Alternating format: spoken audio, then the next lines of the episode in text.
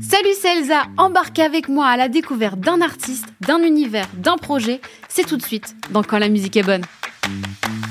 Un podcast Fossa FM. Bienvenue dans un nouvel épisode Quand la musique est bonne. Et aujourd'hui, je reçois une Nimoise. Ça va, Julia Lumni Oui, bonjour, Elsa. Je suis ravie, je suis ravie de, bah, te recevoir. Alors, on va évidemment euh, parler de toi, de musique, mais pas, mais pas que. Parce que tu ne fais pas que de la musique. Euh, tu es un peu une touche à tout, tu dessines aussi.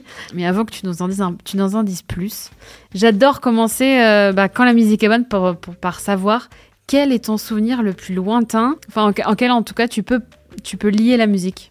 Euh, mon souvenir le plus lointain dans la musique, je pense que euh, c'est euh, quand j'avais 4-5 ans, hein, quelque chose comme ça, Ouais. et où je passais des heures dans ma chambre à mettre des CD sur ma chaîne IFI. Je savais pas encore totalement écrire parce que bah, j'étais pas encore en CP. ouais. Et je, je passais ces CD et je m'entraînais à chanter comme les chanteuses de, de- des CD que j'écoutais. Donc j'écoutais beaucoup Hélène Segara. ouais. Et, euh, et comme on n'avait pas Internet encore euh, à la maison, euh, je, j'essayais d'écrire les paroles avec le peu de lettres que je connaissais pour euh, essayer de les apprendre et de les retenir. C'est génial. Et donc, je le disais tout à l'heure, tu es une fille du Sud parce que bah, tu es nimoise. Euh, Est-ce que tu as toujours vécu à Nîmes ou pas du tout? Non, euh, pas du tout, euh, mais quand même dans le Gard. J'ai toujours vécu dans le Gard.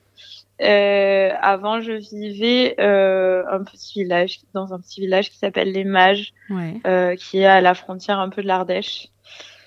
Et, euh, et ensuite, euh, j'ai fait mes études sur Montpellier, et puis euh, j'ai beaucoup voyagé aussi à l'étranger pendant plusieurs mois, pendant des longues périodes. Et je suis euh, finalement euh, venue habiter à Nîmes. C'était une ville qui me correspondait bien, qui est pas trop grande, pas trop petite, euh, qui est très jolie, et je m'y sens bien. Et toi, donc je le disais, tu fais de la musique et tu dessines aussi. Lequel des deux, pardon, tu as commencé? Euh, alors c'est une question un peu euh, compliquée parce que j'ai toujours chanté, donc je pense que j'ai commencé par le chant, mais mais je le disais pas, je me cachais dans ma chambre, comme je l'ai dit précédemment, pour chanter et je j'osais pas trop, j'étais une fille assez timide et du coup finalement euh, ce que je montrais le plus c'était plutôt mes dessins. Mhm. Donc euh, les, les personnes autour de moi euh, pensaient que euh, je chantais pas, que je faisais pas de musique et que je dessinais seulement. Mais, euh, mais en réalité, je pense que c'est c'est le chant qui est venu en premier. Quel, a été le, le déclic pour euh, que tu montres finalement ce que tu faisais vraiment? Ça a été des concours de chant. Ouais.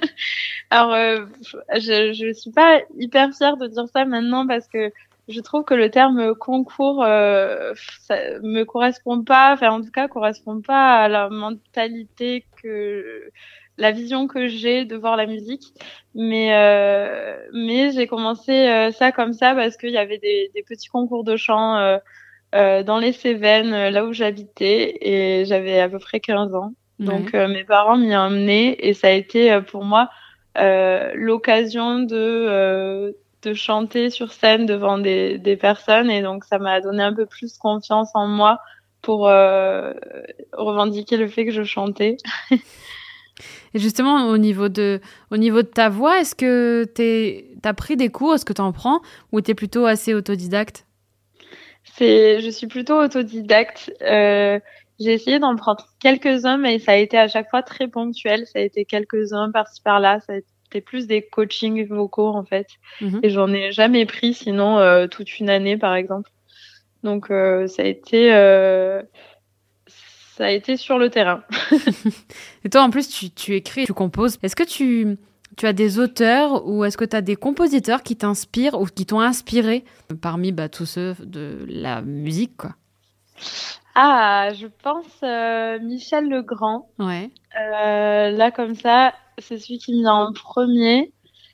Euh, pff, je pense qu'il y a après dans les chansons plus actuelles, il y aurait Pomme et Ben Mazué, je pense. Mm. Ouais. Ouais. Oui. Ben Mazué dans sa philosophie un petit peu, euh, sa façon de voir la vie, ça m'a beaucoup inspiré. Et comment est-ce que toi, justement, toi, les, tes chansons à toi, comment est-ce que tu les inspires? Je sais que comment tu t'inspires en tout cas de, de, la vie de ça, parce que je sais que tu, tu pars du dessin, toi.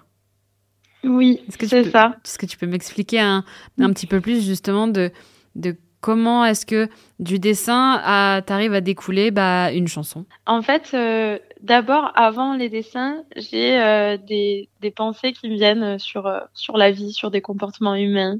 Et, et à ça, en fait, j'associe directement des images. Euh, donc, par exemple, euh, dans ma chanson hypersensible, j'avais euh, directement l'image d'un artichaut qu'on effeuillerait au mm. fur et à mesure que je ressens des choses. Et, et donc, bah, donc, après une pensée, me vient une image, et ensuite de là découle un dessin. Donc, je me mets à dessiner, à imaginer une scène dans laquelle je pourrais être. Et, et ensuite, j'écris une histoire par rapport à ça. Et dernière étape, euh, j'écris des paroles tirées de cette histoire. Donc, euh, d'abord, tu, tu, dessines, tu composes et après tu écris. Euh, je, alors, en premier, je, donc j'imagine, je dessine. Ouais. Ensuite, je, j'essaye de trouver. Euh, j'écris une histoire d'abord. Ensuite, j'essaye de, de, composer, de trouver une mélodie qui, qui va bien. Donc, en premier, j'aime bien trouver une mélodie et à la fin viennent les paroles qui se colleraient bien à la mélodie. Et justement, pour composer, euh, toi, tu es plus euh, piano, je sais que tu fais aussi un peu de violoncelle? Euh, oui, un tout petit peu. tu es bien renseigné. un petit peu, j'ai essayé de prendre des, des cours de violoncelle il n'y a pas si longtemps que ça. J'étais déjà adulte. Ouais. et je sais pas, c'est un instrument qui, qui m'attirait beaucoup. Et le fait de sentir les vibrations contre sa poitrine, euh, c'est voilà quelque chose qui me plaisait beaucoup. Donc j'ai pris euh, six mois de cours de violoncelle mhm. et, euh, et, ensuite j'ai dû malheureusement arrêter parce que il y a eu le Covid. Euh, et ensuite bah, je, je, suis partie en voyage donc j'ai pas pu reprendre, mais c'est c'est quelque chose que qu'un jour j'aimerais pouvoir reprendre quand même. Et du coup toi tu es plus piano pour la compo? piano et guitare aussi. Ah ouais, tu fais plein mm, d'instruments. euh, je me sens pas instrumentiste. Euh, je suis plus chanteuse qu'instrumentiste, mais je voilà, je bricole un peu, on va dire, avec les instruments pour pouvoir composer. Oui, disons qu'en fait, tu c'est c'est l'instrument qui qui accompagne ta voix, qui accompagne tes textes, tes pensées, enfin, enfin tes chansons en fait. Oui, c'est ça. On, on, parle on parle un peu de tes musiques. En tout cas, on a parlé de comment tu arrives à les imaginer, et en tout cas la, la genèse de, de, des titres, de ton imagination. Mais on n'en a pas encore écouté une. Alors, oui, c'est vrai. Je te propose qu'on écoute bah, le premier titre qui est sorti, qui s'appelle Pourquoi tu vis, et tu nous en dis un petit peu plus après Ça marche. On t'a fait un monde trop petit pour tes idées pour l'appétit de tes grands yeux écarquillés sur l'infini. Tu es prisonnière de ta maison, de tes parents, de cet adulte qui te dit qu'il a raison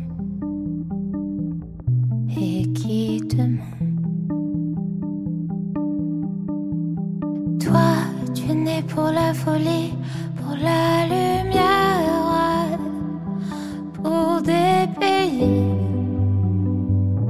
peuplés de rois. Et tu te demandes dans ta vie de prisonnière, pourquoi tu vis?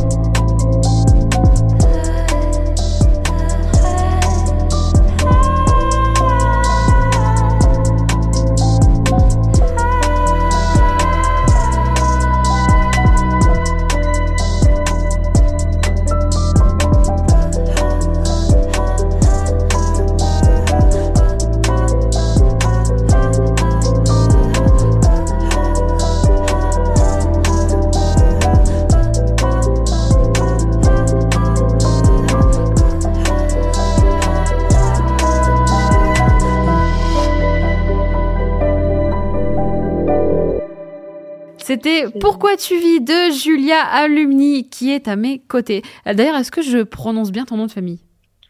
Euh, c'est normalement c'est Lumni. Ah, Alors c'est pas mon vrai nom de famille en plus, mais euh, mais euh, avec l'accent sur le U, ça rappelle mes origines un peu siciliennes et du coup ça se prononce Lou. Alors autant pour moi, pardon, je l'ai mal prononcé. Pas de problème. non, pas de problème. Est-ce que du coup tu peux nous dire, tu, que tu peux nous en dire un petit peu plus sur la création de, de ce titre qu'on vient d'écouter et qui est sorti d'ailleurs en août bah, de cette année? Donc il est assez récent quand même. Alors ça a été euh, très différent de tous les autres morceaux que j'ai composés euh, parce que celui-là, on l'a d'abord joué avec mes musiciens en live Ouais. et euh, c'est donc c'est une, il s'agit d'une reprise de Porque te vas, Mhm. mais adaptée en français et à notre façon. Et euh, finalement, euh, en la jouant en live, on s'est dit ah c'est pas mal. euh, Il y avait plein de personnes euh, qui étaient venues nous voir en concert qui qui l'aimaient bien et qui avaient bien envie de l'écouter euh, par la suite. Du coup, on s'est dit bah pourquoi on l'enregistrerait pas euh, Mais cette fois, on va pas en studio, on l'a fait nous-mêmes, on fait tout nous-mêmes Ouais. et, euh, et on la sort en premier. Alors que ça a été euh, finalement euh, la dernière euh, euh, qui, qui a été jouée. Ouais. Et, euh, et donc, euh, on, a, on, a, on a enregistré, ça a été très fluide. Euh, en trois jours, même pas, c'était plié. Euh, mon musicien Francisco a, compo- a, a essayé d'imaginer une basse, donc c'est ça qui fait euh, toute la structure du morceau, parce que c'est cet arpège qu'on entend à la basse euh, tout le long, du début jusqu'à la fin. Ouais. Ensuite, euh, j'ai j'ai voulu faire quelque chose d'assez doux et, et en même temps qu'à la fin, ça soit un peu péchu. Euh, donc j'ai posé une voix euh, assez douce et puis euh, ensuite à la fin, euh, j'ai voulu euh, partir dans des vocalises euh, et, et, euh, et on a rajouté euh, des, des petits rythmes. Mm. Euh, donc voilà. Pourquoi est-ce que tu as décidé de, de sortir un- le premier single d'une reprise, même si elle est adaptée en français? Euh, je me suis dit que c'était euh, l'occasion de euh, de faire une comme une porte d'entrée vers mon univers. Mm. Pour ceux qui me connaissent pas, je trouvais ça bien de de sortir d'abord une reprise euh, parce que euh, ça allait euh, forcément un peu plus parler aux gens puisqu'ils connaissaient déjà un petit peu la mélodie Ouais. et, euh, et en même temps euh, l'adapter vraiment à ma façon, euh, la tourner euh, complètement dans mon univers. Euh, comme ça, ils ont déjà euh, un pied dedans. Et tu parlais justement de, de tes musiciens. Est-ce que tu peux nous en dire un petit peu plus sur ceux, ceux qui t'accompagnent bah, sur scène euh, quand on pourra venir te voir sur scène? Oui, bien sûr. Euh, donc mes musiciens, il y a Francisco Ada Ouais. qui est bassiste. euh, il joue aussi du synthé et, et il fait les chœurs Mhm. dans le projet. Euh, c'est un ami euh, de longue date euh, pour moi. Bah, ça fait à peu près dix ans qu'on se connaît, donc je le connaissais déjà. Euh, et ensuite il y a Pedro Cuzzi. Euh, on s'est rencontrés bah, exclusivement euh, que pour le projet il y a un an à peu près environ. Ouais. Et, euh, et lui, donc, il est au SPD, donc les percussions euh, électroniques, au piano, synthé, et, euh, et il lance des séquences sur scène, ce qui fait un peu des, des petites ambiances, des petites nappes. Ah, T'es plutôt bien entouré sur scène. Oui, bien, très très bien entouré. Les deux sont multi-instrumentistes et euh, et ils portent vraiment euh, le projet. C'est vraiment euh, important pour moi de les avoir avec moi sur scène. Justement, je, je parle de scène et il faut, faut savoir aussi que toi, tu es une artiste qui est suivie, en tout cas qui est soutenue par la SMAC Paloma, qui est, qui est à Nîmes. C'est quand même un gage de reconnaissance d'être suivi par, par ce genre d'endroit. Alors juste avant que, avant que tu répondes à ma question. Euh, alors pour préciser, pour ceux qui savent pas, une SMAC, c'est un label du ministère euh, de la Culture et de la Communication, qui veut dire euh, scène de musique actuelle. Est-ce que c'est quelque chose d'important de se sentir accompagné quand on fait de, quand on fait de la musique? Et finalement, est-ce que c'est aussi une, forme de reconnaissance que des SMAC, bah, notamment Nîmes, parce que toi tu y habites, bah, justement te soutiennent et soutiennent ton projet? Ah oui, totalement, parce que en plus, euh, en tant qu'artiste, euh, enfin, en tout cas moi, ce que je ressens, c'est que souvent, euh, il y a un jour sur deux, au moins, où je me sens pas légitime Ouais. de, de ce que je fais, et, et donc, euh, être accompagnée par Paloma et, et en plus euh, euh, avoir été intégrée dans un dispositif d'accompagnement, euh, c'est c'est vraiment une reconnaissance incroyable. Euh, et puis en plus, euh, j'ai eu droit à plein de coaching, à plein de, de suivi. Euh, donc ça m'a beaucoup apporté. Et même en, en termes de, de, de notoriété, on va dire, à mon échelle, hein. je suis pas une superstar, mais ça, ça apporte en fait parce que tout le monde connaît les, ce genre de, de scène dans, dans le milieu. Oui. Et donc, c'est un peu euh, une, euh, un, un, effet validant euh, de, de pouvoir être accompagné par eux. Oui, tu parles justement de coaching. Je sais, je sais, j'ai un petit peu fait ma petite souris. Je sais que tu travailles mm-hmm. beaucoup la scène, par exemple. Est-ce que tu, est-ce que tu peux mm-hmm. nous expliquer euh, comment est-ce qu'on travaille, on travaille une présence scénique? En tout cas, comment toi, tu as travaillé cette présence-là scénique? Parce que j'imagine que quand même, c'est pas forcément inné euh, bah, d'être sur scène, quoi. Hmm. Euh, ah, il y a plusieurs choses parce que je pense que il y a quand même une part un peu de... Non, c'est pas inné, mais en tout cas, on à force de faire des scènes, on a des petits mécanismes dans lesquels on se sent bien, on se sent à l'aise et, et, du coup on s'approprie ça. Euh, donc c'est un peu avec le temps que ça se passe. Et après, euh, là pour euh, pour euh, mon projet qui est quand même assez récent, il a un an ou deux maximum. j'ai essayé d'abord d'imaginer tout ce que je voulais pour la scène, dans quel dans quel univers un peu je, je voulais euh, plonger le public. Euh, donc j'ai déjà réfléchi à ça au préalable moi euh, toute seule euh, de mon côté. Et ensuite, j'ai donc après avoir posé toutes mes idées sur papier dans, mhm. dans, mon carnet, parce que j'écris toujours dans plein de carnets. j'ai proposé ces idées-là à mes musiciens et ensuite on a exposé ça à, à des coachs scéniques qui ont pu nous aiguiller aussi. Et, euh, et voilà, ça s'est fait comme ça. des fois, euh, des fois, il y a des choses qui vont, des choses qui vont pas. Donc, on y remédie, on essaye d'autres choses et, euh, et voilà, on avance petit à petit.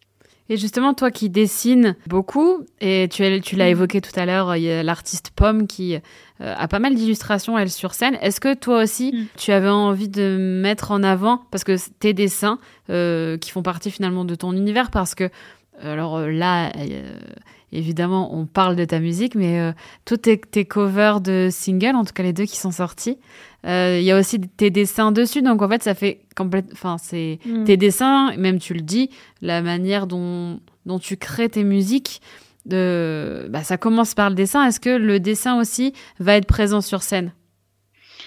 J'y travaille justement. Je suis en plein dessus. Oui, c'est pour l'instant euh, c'est pas le cas, mhm. euh, mais pour euh, pour question matérielle en fait euh, et technique, oui. c'est pas évident selon les scènes. Il n'y a pas toujours un projecteur qui peut projeter mes dessins. Euh, donc j'essaye en fait de d'être un peu indépendante à ce niveau-là pour que n'importe où sur n'importe quelle scène où, où je joue, il puisse y avoir mes dessins projetés. Donc, euh, je suis en train de travailler euh, justement là-dessus. ça sera le cas bientôt. bah écoute, on, on, verra ça avec un grand plaisir. C'est vrai que ça apporte quelque chose de plus que les lumières, de plus que les musiciens, de plus que la performance. Surtout qu'en plus, toi, ça fait partie entière de ton univers et de, de l'identité finalement graphique aussi que tu t'es créé euh, autour du projet, parce que c'est important l'image. Oui, oui, oui, totalement. Et ça sera des time-lapse de dessin, donc mm. euh, des, des, des tracés de dessin qui se feront petit à petit euh, au fur et à mesure que, que je dis les paroles, en fait. Ça sera synchronisé euh, avec les paroles. Donc c'est quand même un gros travail à prévoir. Euh, c'est pour ça que je j'ai pas pu euh, pour l'instant le, le, faire de suite, mais mais en tout cas on y travaille. Bah, de toute façon, il faut toujours avoir le. Une fois qu'on a fini quelque chose, malheureusement, on voit toujours celui qu'on doit faire après et après.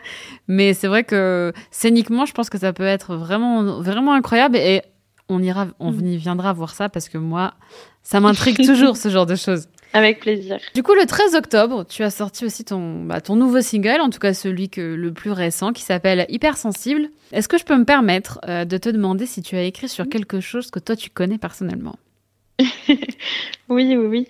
Euh, oui, forcément.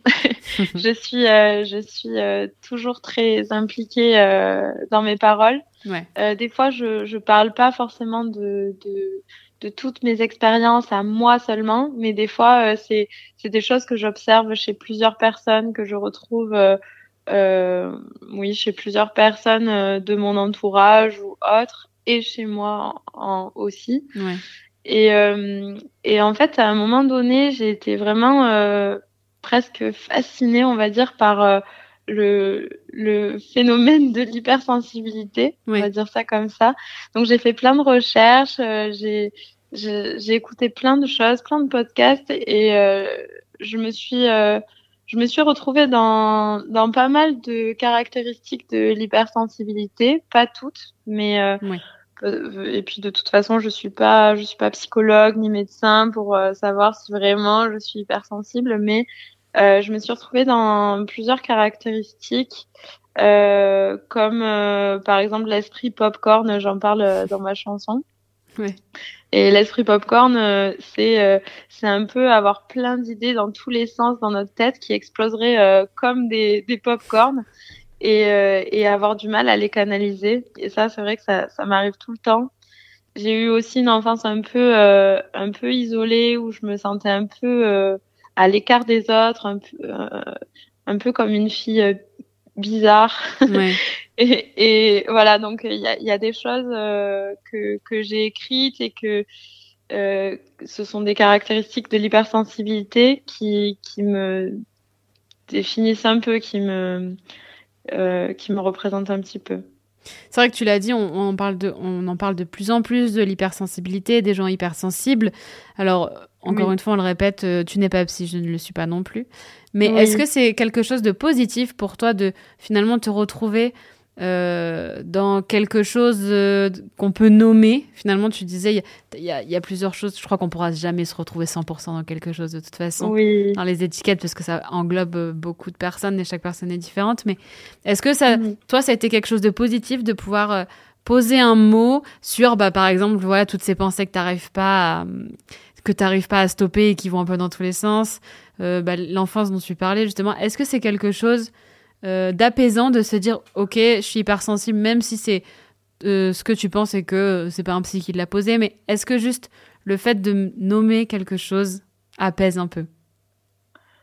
Oui moi ça ça m'a fait du bien euh, de je sais pas trop pourquoi mais j'avais l'impression que euh, on comprenait mm. quelqu'un au moins comprenait euh, ce, ce que des fois euh, je je savais pas trop euh, euh, pourquoi je réagissais comme ça, pourquoi j'avais certaines certaines réactions.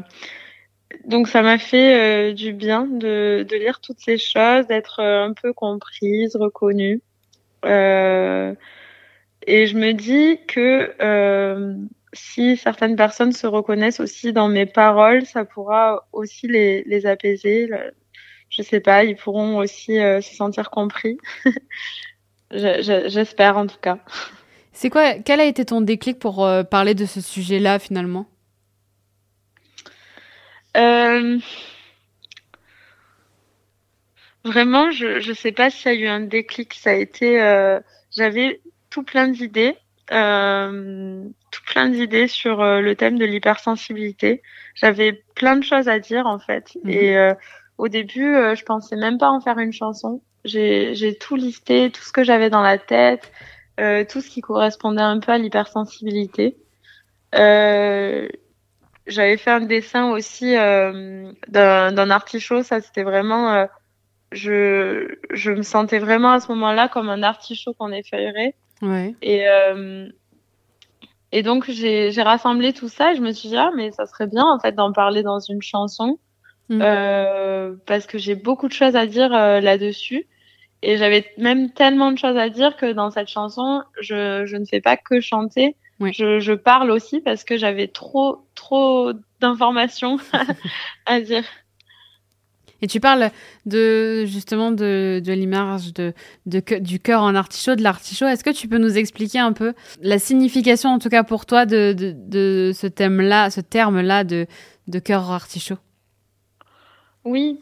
Euh, alors dans la chanson, je fais exprès de pas employer le, le terme cœur d'artichaut, mais je dis plutôt tendre artichaut. Ouais. Euh, c'est un peu, euh, c'est un peu sur un ton sarcastique presque où je me parle à, à moi-même et où je me dis ah mais tu n'es qu'un tendre artichaut en fait euh, euh, vraiment on peut t'effeuiller euh, juste comme ça euh, en, en, te touchant quoi ouais. et euh, parce que euh, des fois je je pense que je suis un peu trop fragile face à certaines situations et, et je devrais pas et en fait, euh, les feuilles d'artichaut, c'est un peu comme une protection que je me mettrais euh, autour de moi. Mm. et, euh, et, en fait, des fois, certaines personnes arrivent à, à enlever toutes ces feuilles et, et font tomber cette proté ces protections que je me mets. Mm. Et voilà, c'est un peu cette image-là que j'avais dans la tête. Je sais pas si c'est clair. Si, c'était très clair.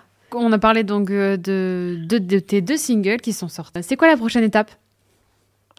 Alors, la prochaine étape, ça va être un troisième single en Ouais. décembre. Euh, J'ai pas encore la date exacte euh, à communiquer. Euh, mais voilà, ça sera en décembre. Euh, c'est un single qui s'appelle Clair Obscur. Et en fait, euh, de, de tous ces singles-là, il va y en avoir encore après euh, cet hiver, Mhm. euh, vont découler un EP, donc un mini-album euh, de cinq titres. Et, euh, et ça, ça sera au printemps, en avril. De toute façon, on pourra suivre euh, forcément toutes les sorties sur tes réseaux sociaux. Oui, oui, oui, bien sûr, je suis active dessus. J'essaye. Tu as fait, bah, on l'a dit, hein, plusieurs dates sur scène. Qu'est-ce que ça fait de confronter ces titres sur scène aux gens Parce que c'est c'est plus frontal quand même que Mm. de livrer des titres sur une plateforme euh, et où, là où les gens vont les écouter euh, un peu n'importe où, où ils le souhaitent, où ils en ont envie, alors que là, ils viennent sur scène pour t'écouter. Euh, moi, le live, euh, je, mais vraiment, j'a- j'adore ça. Et j'ai voulu euh, construire euh, les, les morceaux en live comme un vrai spectacle, Ouais. euh, du début jusqu'à la fin, avec un fil rouge, un fil conducteur, euh, voilà, du, du début jusqu'à la fin, avec une histoire racontée, et puis on, on avance ensemble dans l'histoire. Euh, j'ai j'ai vraiment travaillé sur euh, les transitions, etc., pour pas qu'on s'y perde et pour pas que on stoppe comme ça euh, le, le cours de l'histoire. Mhm. Donc euh, c'est vraiment quelque chose que j'adore et pour moi c'est une version un peu plus approfondie, un peu plus intense que euh, que les morceaux euh, simplement euh, en studio, les versions studio. Et du coup, on- pour continuer sur les salles, quelle salle est-ce que tu souhaiterais faire? Toutes. je, je plaisante presque parce que euh, vraiment, euh, moi j'aime, j'aimerais à, à l'idéal euh, jouer dans, dans plein de salles de partout en France déjà Mhm. dans un premier temps. Euh, et j'aimerais euh, en fait euh, que, que tout le monde puisse écouter mes musiques, un maximum de personnes puissent les écouter, donc euh, ça serait vraiment de partout. Euh, et, euh, et en fait, les, euh, mon rêve ultime, c'est pas, c'est pas de jouer euh, au Stade de France, par exemple. C'est, c'est plus, euh, c'est plus de jouer dans des, des salles moyennes, je dirais, euh, et de rencontrer plein, plein de, plein de publics Ouais. euh, qui pourraient être réceptifs à, à ma musique. Oui, toi, tu préfères les salles qui sont plutôt intimistes. Oui, oui, oui. j'aime bien la proximité avec le public. J'aime bien rencontrer les gens à, à la fin, Ouais. euh, parler avec eux. Donc euh, oui, je préfère euh, ce, ce concept-là. Ça tombe bien parce que, comme je l'ai dit tout à l'heure, je suis pas une superstar. Du coup, euh, ça, ça va. Non, mais c'est vrai que c'est pas, c'est pas la même intensité, euh, même que ce qu'on soit dans des, des gr- grosses salles, bah, voire même beaucoup plus qu'une salle, quand tu l'as évoqué, le Stade de France, que euh, une salle où il y a, euh, même si, même si c'est plus que le millier de personnes, mais c'est vrai qu'il se passe quelque chose autre qu'u- qu'une grande salle. Il y a des projets qui sont faits pour des scènes intimistes parce que. Parce que la magie opérerait peut-être pas dans les grandes et l'inverse est clairement vrai. Ça te fait pas peur de parler avec les gens après? Non, non, non, euh, ça, ça, ça me fait pas peur. Au contraire, euh, j'a- j'adore ça parce que j'aime bien avoir leur retour direct, leurs impressions euh, spontanées comme ça Mhm. après un concert. Et en plus, moi, souvent après un concert, je suis toute euphorique. Et euh, je, je, je- donc je suis juste heureuse, quoi. Je suis vraiment euh, aux anges.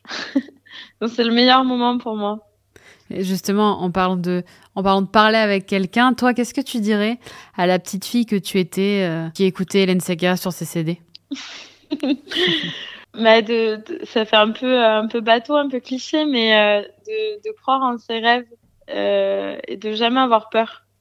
Tout est tout est réalisable pour moi.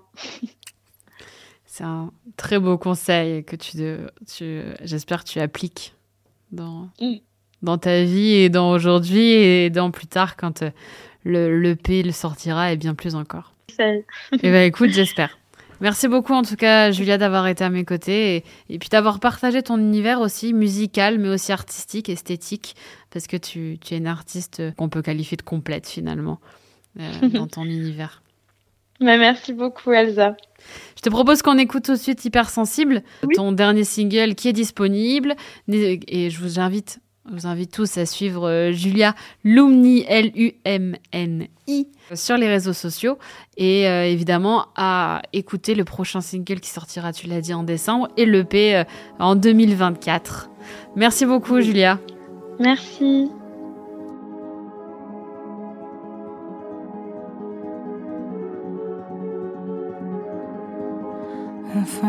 Tu étais isolé, perçu comme une bête de foire. Alors tu restais muet, de peur de décevoir. Éponge imbibée d'émotions empruntées, tu t'obliges à te justifier. Déplorable machine à popcorn Qui est ton esprit à constante